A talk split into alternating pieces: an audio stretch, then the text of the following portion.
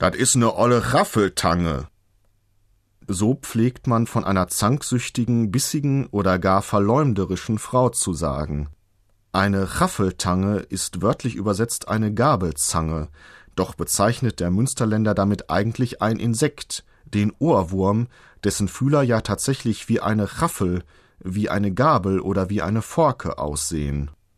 Die volkstümliche Vorstellung, dass die Raffeltange in den Ohrgang des Menschen kriecht und ihn dort zwickt und peinigt, ist wohl die Ursache für die Übertragung des kleinen Insekts auf eine böse Frauenperson, die ihren Mitmenschen ja auch ganz schön zusetzt, so dass man auf gut Münsterländisch schimpfen kann, das is ne olle Raffeltange.